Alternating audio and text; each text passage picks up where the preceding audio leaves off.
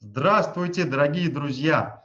В рамках передачи в WebNite продолжаем интересное интервью с интереснейшими людьми. И сегодня в гостях Александр Кузнецов, основатель интерактив-центра и его директор, и, наверное, бессменный лидер. Компания Саши является, предоставляет, точнее, колл-центр крупнейшим э, нашим э, e-commerce компаниям и не только. Но мы сегодня это в процессе разговора выясним. Александр, приветствую тебя. Привет, Илья, привет всем. Ну, прям начнем вкратце, наверное, о тебе пару минут. Что за компания и с кем ты работаешь? Угу. Да, а, у нас аутсорсинговый контакт-центр. Мы говорим, что мы с фокусом на LTV, потому что это вот ключевые три буквы, такие, которые мы считаем, что очень важны для любого бизнеса, ну, для e-commerce в том числе.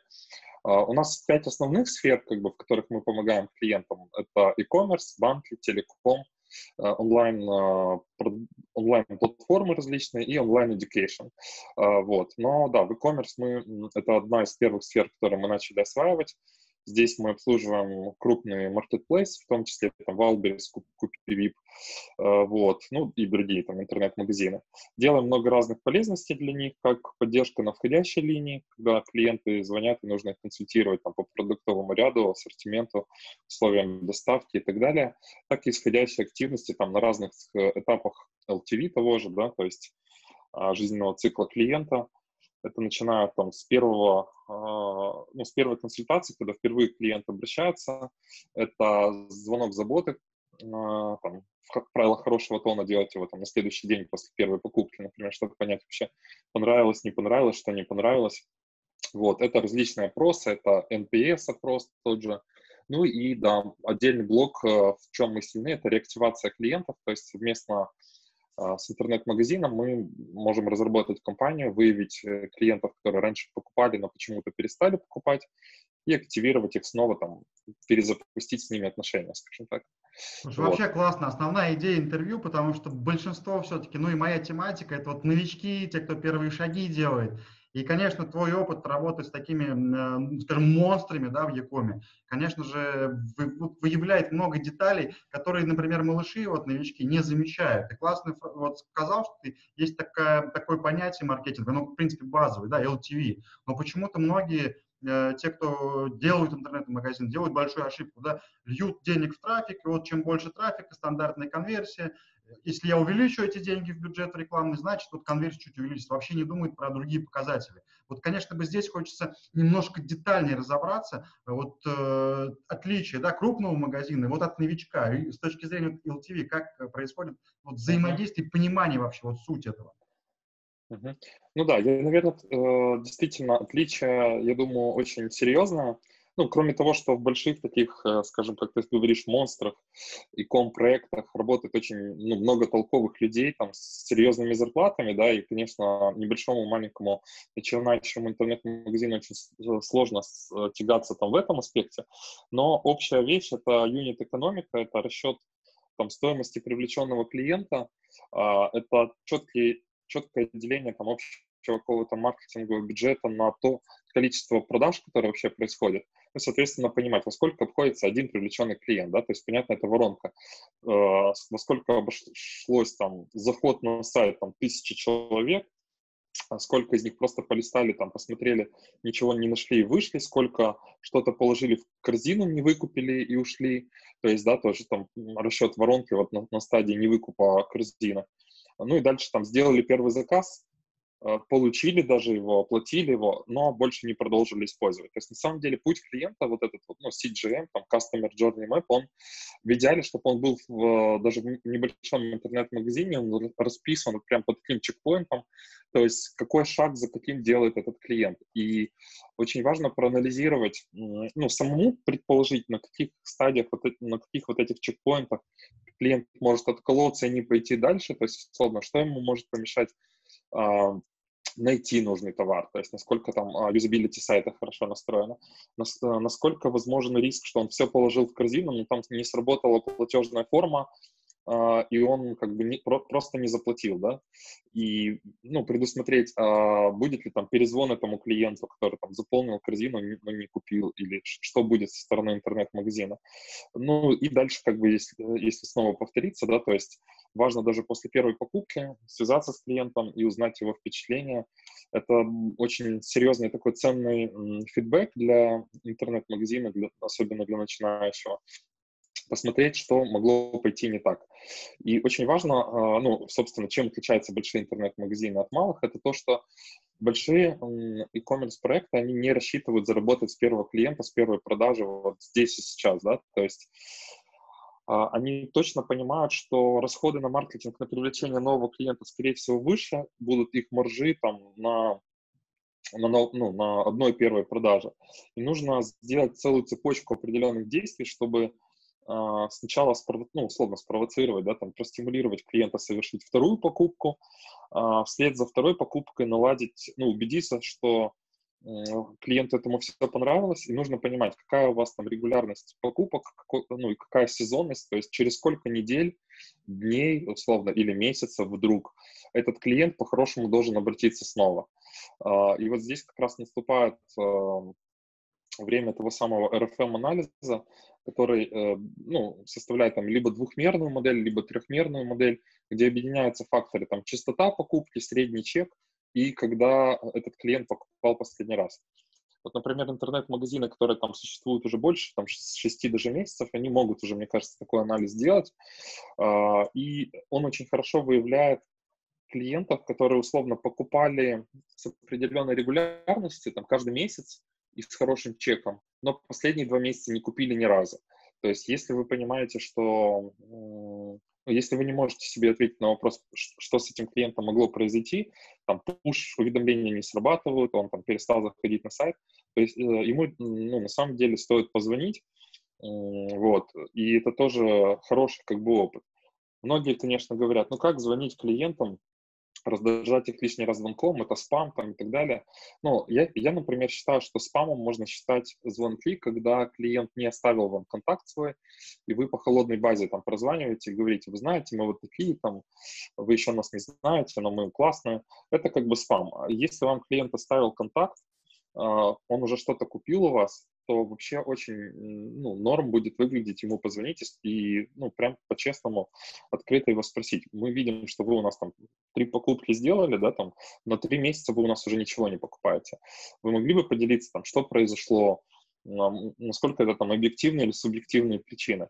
То есть банально клиент мог э, забыть вообще об этой торговой марке. Он мог поменять там компьютер, переустановить систему, забыть вообще название, а у него там в закладках этот сайт остался в прошлый раз. То есть, э, да, крупные бренды, они запоминаемы, но небольшие там нишевые интернет-магазины человек может просто не запомнить название. И когда звонишь ему, он говорит, о, спасибо, да, оказывается, это были вы, да, а, ну да, здорово.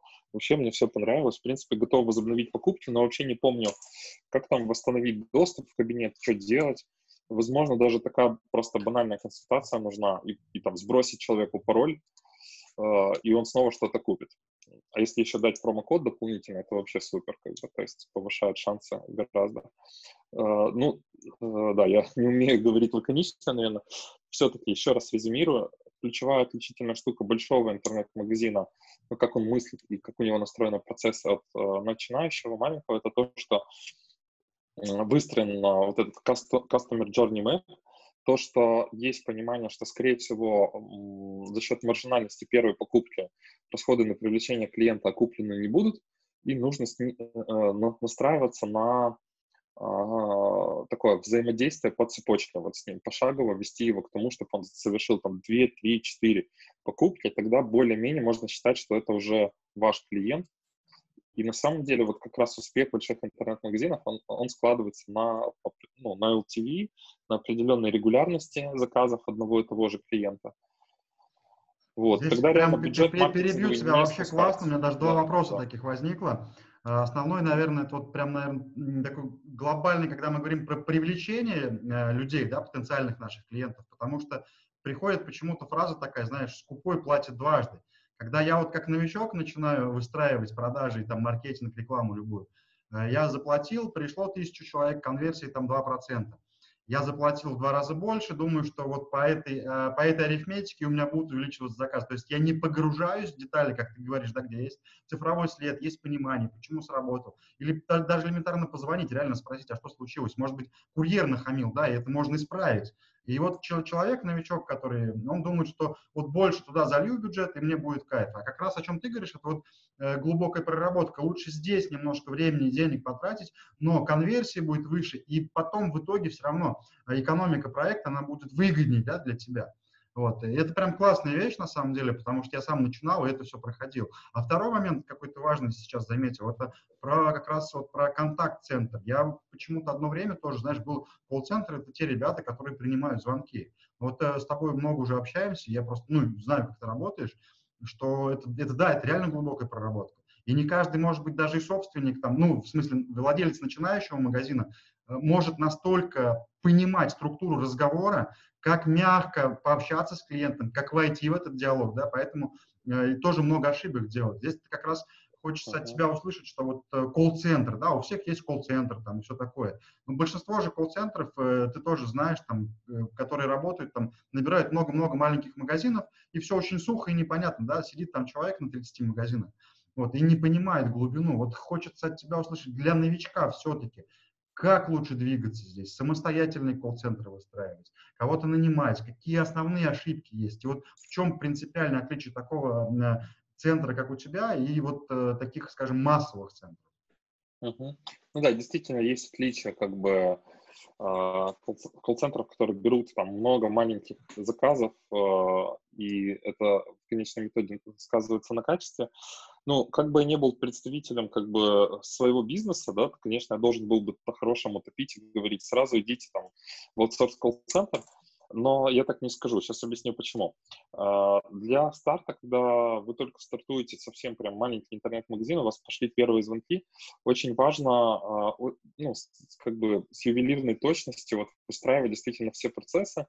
И если это особенно какой-то нишевой интернет-магазин, где нужно очень сильно разбираться в товаре в самом, да, специфических там, его свойствах и так далее. То есть на самом деле я так и понимаю, что э, УТП небольших интернет-магазинов это как раз супер специализация на какой-то очень, на каком-то одном там продукте, в котором они будут разбираться э, намного лучше, чем там этот товар просто будет продаваться на маркетплейсе, условно. Когда человек хочет консультацию, глубокую, такую экс экспертную продажу, да, и так далее.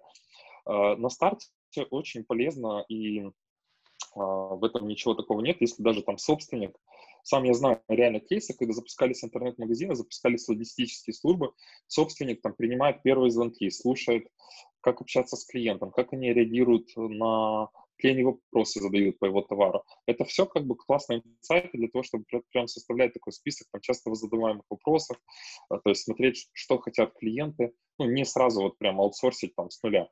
А, также, ну, не исключены случаи, что там а, собственники там ездили сами на первые заказы, отвозили, чтобы понять вообще, как это все там работает изнутри. Ну, понятно, что э, дальше сильно не масштабируешь, если все сам будешь делать. На какой-то стадии, конечно, нанимаешь первого сотрудника. Лучше все, чтобы он был под супер там контролем, прослушивать там каждый его звонок, давать обратную связь. Мне кажется, что очень важно, да, на старте, вот, ну, как говорят, первое впечатление бывает только один раз. Для того, чтобы его клево произвести, нужны люди, которые которых вы очень супер уверены. Вот они такие вовлеченные, которые они считают, что ваш бизнес это его бизнес, а, делят все как бы ваши ожидания там совместно. Когда отлаженный, вот, ну, когда вы поняли, что все вопросы уже, которые могли возникнуть, они возникли, вы знаете, там, что хотят клиенты, как отвечать на какие вопросы, то вот с этим багажом знаний уже можно идти в аутсорс колл-центр и на этой стадии масштабироваться. То есть, когда вы уже можете там базу знаний о своем продукте полностью передать, а, полностью понимание своего портрета, цель, ну, своей целевой аудитории, можете четко там рассказать, донести там, что такое э, ваше ЛТП там и так далее. Конечно, аутсорс-партнер, он должен тоже заразиться прям вот э, этим всем, почувствовать себя частью вашей компании. А, но скажу честно, что по-хорошему это происходит, когда уже достаточное количество э, контактов и продаж в месяц есть. То есть, когда там 2-3 тысячи ну, заказов в месяц есть, я думаю, что это уже можно найти относительно средний колл-центр небольшой, который не бросается там за любыми заказами, он готов выделить там, выделенных именно операторов. Вот ключевая история, ну, я считаю, даже ключевое наше отличие, это о том, что мы у нас есть определенная планка, ниже которой по количеству заказов мы не возьмем клиента. За счет этого у нас получается э, только выделенных операторов предоставлять. То есть, э, потому что если заказов очень мало, там звонков очень мало, то колл-центр, как правило, вынужден делить э, звонки там одного и того же человека обучили там трем интернет-магазинам, в перерывах он еще звонит, что-то продает и так далее. То есть он не вовлечен супер в один, как бы, ваш именно интернет-магазин. Но если вы предоставили, ну, дошли уже до какого-то объема, где колл-центр может предоставить хотя бы там 7-10 человек, которые будут вот в этой аутсорс-клиентской службе, то, соответственно, а, у них достаточно нагрузки, как у колл-центра, для того, чтобы обслуживать только вашу компанию силами вот этих там 5-7 да, человек. А, и, соответственно, они супер вовлечены, супер знают этот продукт. Они там не будут теряться в информации, они будут э, знать только один ваш продукт. Вот это вот, я считаю, ключевая вещь, почему может не получиться, если вдруг начать если аутсорс, там, партнер будет обслуживать большое количество разных интернет-магазинов, да, то, соответственно, как бы вот могут возникнуть такие риски качества. Ну да, и здесь мы, кстати, с тобой общались, э, когда, да, ты классную вещь одну сказал, что, например, э, вот небольшие колл-центры, когда они берут там 10-20 магазинов, как правило, ну, нагрузка, нагрузка звонков, э, какая разница, какой ниш, она одинаковая. Да? Человек там решил вечером, например, заказы делать, и большинство людей так думают. И вот оператор, он mm-hmm. сидит, может несколько часов вообще без звонков, а потом пошла нагрузка, и не все звонки вовремя отрабатываются, и, как правило, вот эти перезвоны, что, наверное, не, не так э, лучше конвертит, когда ты ну, сразу звонки принимаешь, то есть прием их идет. Ну да, да, то есть если у вас на сайте выставлен номер телефона, и вы призываете звонить, там, то человек ожидает, что трубку возьмут быстро. То есть понятно, что если вы не готовы пообещать, что трубку возьмут быстро, быстро лучше не вывешивать телефон, лучше там оставить э, кнопку заказа обратного звонка. Тогда э, у клиента не формируются излишние какие-то ожидания. Он понимает, что он заказал звонок, окей, у него нет на старте какого-то негатива, что он звонит, там либо занято, либо говорят, все операторы заняты. Он просто заказал звонок и ждет его, как бы, да. Но действительно, по поводу того, что ты говоришь, это как бы теория буфера, да, скажем так, что чем больше, э, ну да, теория, наверное, вероятности даже. То есть, если будет сидеть один человек, он может либо супер не загруженным сидеть, либо одновременно там во все пять интернет-магазинов будут звонить, а он сможет один только из пяти звонков обработать. А, поэтому а, как бы когда общий пул звонков на одну горячую линию крупного интернет-магазина приходит, то в профессиональном колл-центре работает определенная система аналитики, которая собирает информацию по предыдущим периодам, там, за прошлые дни, за прошлые недели, за аналогичные дни там, прошлого года, какая была нагрузка, а, ожидается ли там маркетинговая какая-то дополнительная активность, да, колл-центр получает информацию от своего клиента, и есть возможность выстроить прогноз, сколько операторов посадить в каждый час времени, потому что в разные часы наплыв звонков может быть разный, а, чтобы принять как бы все звонки быстро и вот с определенным сервис-левелом, да, то есть это там кто-то хочет там 80 на 20, условно, 80% звонков принимается в первые 20 секунд времени, либо там 90 на 10, ну, там уже как бы а, об этом соглашение об уровне сервиса, там колл-центр договаривается с каждым клиентом ну, индивидуально, вот, но да, а, то есть важно, вин-вин как бы история происходит, когда, я считаю,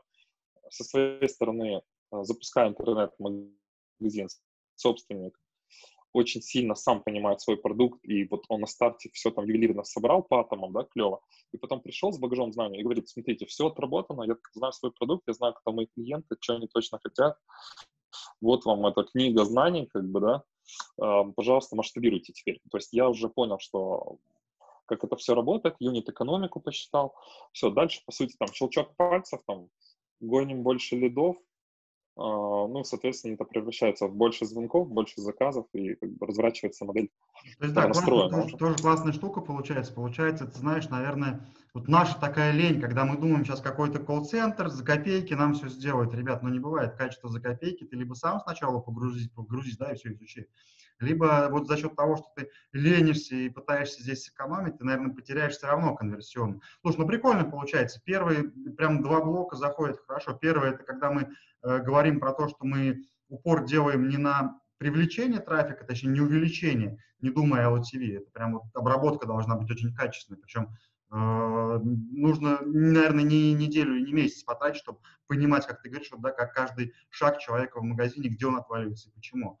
Вот. Второй момент это как раз а вот штат, он свой нужен или не нужен. Да? То есть получается классно, что на первом шаге все-таки нужно максимально самому погрузиться, потому что никто, как владелец там, или основатель маленького начинающего магазина, не поймет, только потом выходить. И вот третий, наверное, важный блок тоже меня интересует сегодня – это вот, э, опять же, когда говорим про контакт-центр, это же не только прием звонков, да, о чем ты говорил, это и потом, э, зв... как ты называешь, звонок заботы, да? Ну, исходящие, да, заботы, вот эти все уже есть, сервис, по так называемый. можно звонить, да, исходящие звонки, то есть ну, тоже там чекпоинты, когда стоит внедрить вот в свой вот этот customer journey map, да, то есть когда стоит звонить. Ну, стоит э, позвонить э, на следующий день после заказа, да, и спросить, там, насколько вы удовлетворены там, доставкой вчера. То есть э, бывают часто случаи, что у человека нет претензий к товару, там, к упаковке, но ему не понравилось, как выглядел курьер, у него банально э, он мог быть не очень опрятен, да. А, может быть другая история, там упаковка примята оказалась, это тоже там негатив какой-то. А, может быть, что-то не подошло человеку, но бывают некрити- некритичные вещи, да, когда вроде не подошло, не совсем то, что хотел, ну ладно, окей, я не обратился за возвратом, за заменой, но как бы осадочек остался, как говорится, да. А, ну, есть многие моменты, о которых на самом деле собственник может не догадываться, это там инсайтов может быть просто куча, если вот звонить, особенно на старте интернет-магазина. Дальше, когда вы относительно понимаете там частоту возникновения и какие случаи могут возникать, конечно, это можно оцифровывать, можно там, если у вас есть мобильное приложение, отправлять а, там или в имейле а, вот тот же NPS-опрос, там, с какой вероятностью вы порекомендуете нас друзьям и знакомым, отправлять это там в цифровом виде. Но если человек поставил, например, оценку от 0 до 6, то есть он, скорее всего, ну, скорее всего, ему что-то не понравилось при такой оценке, и ему стоит уже точно позвонить. Вот. А, ну и точно стоит звонить клиентам, которые долго не реагируют, э, определенное время как бы не реагируют на ваши...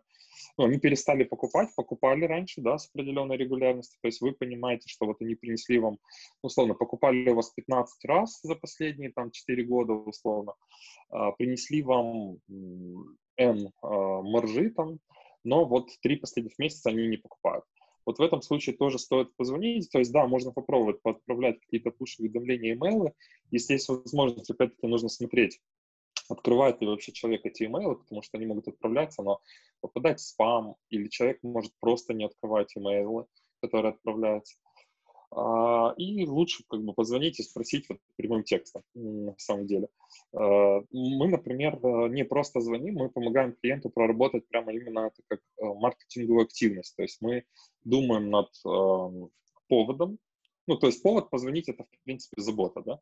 А, но есть, э, как бы, наш звонок, вот в нашей концепции, которую мы делаем, он состоит как бы из двух частей. Мы звоним выяснить, почему не покупает, а, если есть какой-то негатив, то мы с ним работаем, отрабатываем да, его и там записываем в CRM. А, это как бы тоже ценная аналитика для изменения ну, стратегии вообще там клиентского сервиса. И вторая часть — это дать ему ниточку, по которой он придет ну, в ближайшее время снова. То есть, ну, как правило, клиенты положительно реагируют на звонок, они понимают, ну, они как бы благодарны, что интернет-магазину не все равно, почему я у него перестал покупать. И как бы с хорошей конверсией, да, можно рассчитывать, что человек, если вы ему оставите какой-то промокод или повод там купить в ближайшее время, он, скорее всего, ну, как минимум точно зайдет на сайт и посмотрит. То есть вы повышаете шансы, что ну, получите его снова как постоянного клиента. Если Здесь, да, я, я, я то, тебя буду периодически перебивать, у нас просто времени жутко ограничено, да, да. с тобой можно разговаривать, Окей. я не знаю, часами, потому что ну, ты реально эксперт, который на, на, на прошел все с нуля, создавал это, да, то есть поэтому глубину ты понимаешь максимально. Ну и на самом деле, что тут скрывать, э, мы столкнулись э, в хорошем смысле в, в одном проекте, где мне нужна там э, помощь Александра была, да, и настолько глубоко погружаясь в проекты и сам, и сотрудники, конечно, это ну, радует и хочется работать с такой компанией и работать постоянно потому что понимаем, Спасибо. что лучше пусть это делают такие эксперты, чем мы будем еще кучу-кучу времени на это тратить. Э, уже, конечно же, завершается наше время эфира. Хочется, знаешь, от тебя, чтобы под, под занавес услышать, ну, какое-то наставление или рекомендации, вот именно новичкам. Угу. Uh, ну вот сейчас как бы две противоположные теории. Одни люди говорят, там, не нужно учить, а просто тестируйте и, и пробуйте, да, а вторые говорят, ну вы там очень все супер, подготовьтесь, то есть знание — это сила. Я думаю, что здесь нужен баланс, то есть однозначно без базовых знаний как бы вот просто идти и пробовать, ну, наверное, можно просто больше бюджета впустую как бы э, потратить. Поэтому, да, нужно понимать э, классические вещи, чтобы не, изоб... не изобретать как бы грабли, да, не наступать на свои грабли, лучше посмотреть там ну, на какую-то историю, как э, кто, кто другой уже на них наступил. То есть точно базовый какой-то там курс, как бы школа такого молодого бойца тоже точно нужна, понимание юнит экономики, вот, просто must have. Вот, но дальше там, ну, различные гипотезы, да, нужно тестить, как бы, здесь сейчас на, на микробюджете, да, то есть, чтобы не потратить много денег, нужно посмотреть, а, там, условно, 10 тысяч рублей. И лучше слить 10 тысяч рублей не получится, чем сразу 100 тысяч, и как бы будет обиднее. Вот. Но понимание вот этой математики, как бы LTV, а, там, стоимости привлечения клиента, всех этих моментов, оно как бы критически важно, когда вы начнете масштабироваться, потому что можно масштабировать как прибыль, так и убытки. Как бы. Ну да, мы когда разговаривали, что можно продавать э, рубль э, за 10 копеек, да, очередь большая. Да, да, да. А когда ты понимаешь, что тебе вроде не хватает оборотки, то есть вроде много заказов, но проблема оборотки не хватает. Начинаешь считать, что у тебя как бы ты оборотку тратишь, ну, по сути, в убыток ее выводишь. Тебе не оборотка нужна, а просто воронку свою перепрограммировать. Ух, классно, друзья, казалось бы, такая маленькая деталь в интернет-торговле, во всех этих механизмах интересных, как э, колл-центр, контакт-центр и работа с клиентами, на звонках в том числе. А можно разговаривать об этом часами, столько-столько есть деталей подводных камней. Вот, Саш, спасибо тебе за замечательный эфир. Друзья, ну хочется от себя... Спасибо знаете, за приглашение. А самое главное, когда вы начинаете интернет-торговлю, конечно же, всегда помним про башенный кран, как он собирается ставится блок, поднимается, вставляется другой. Вот когда вы сами все это пройдете, вы потом с любым колл-центром будете понимать, а насколько он будет вникать в вашу ситуацию, как он это будет прорабатывать.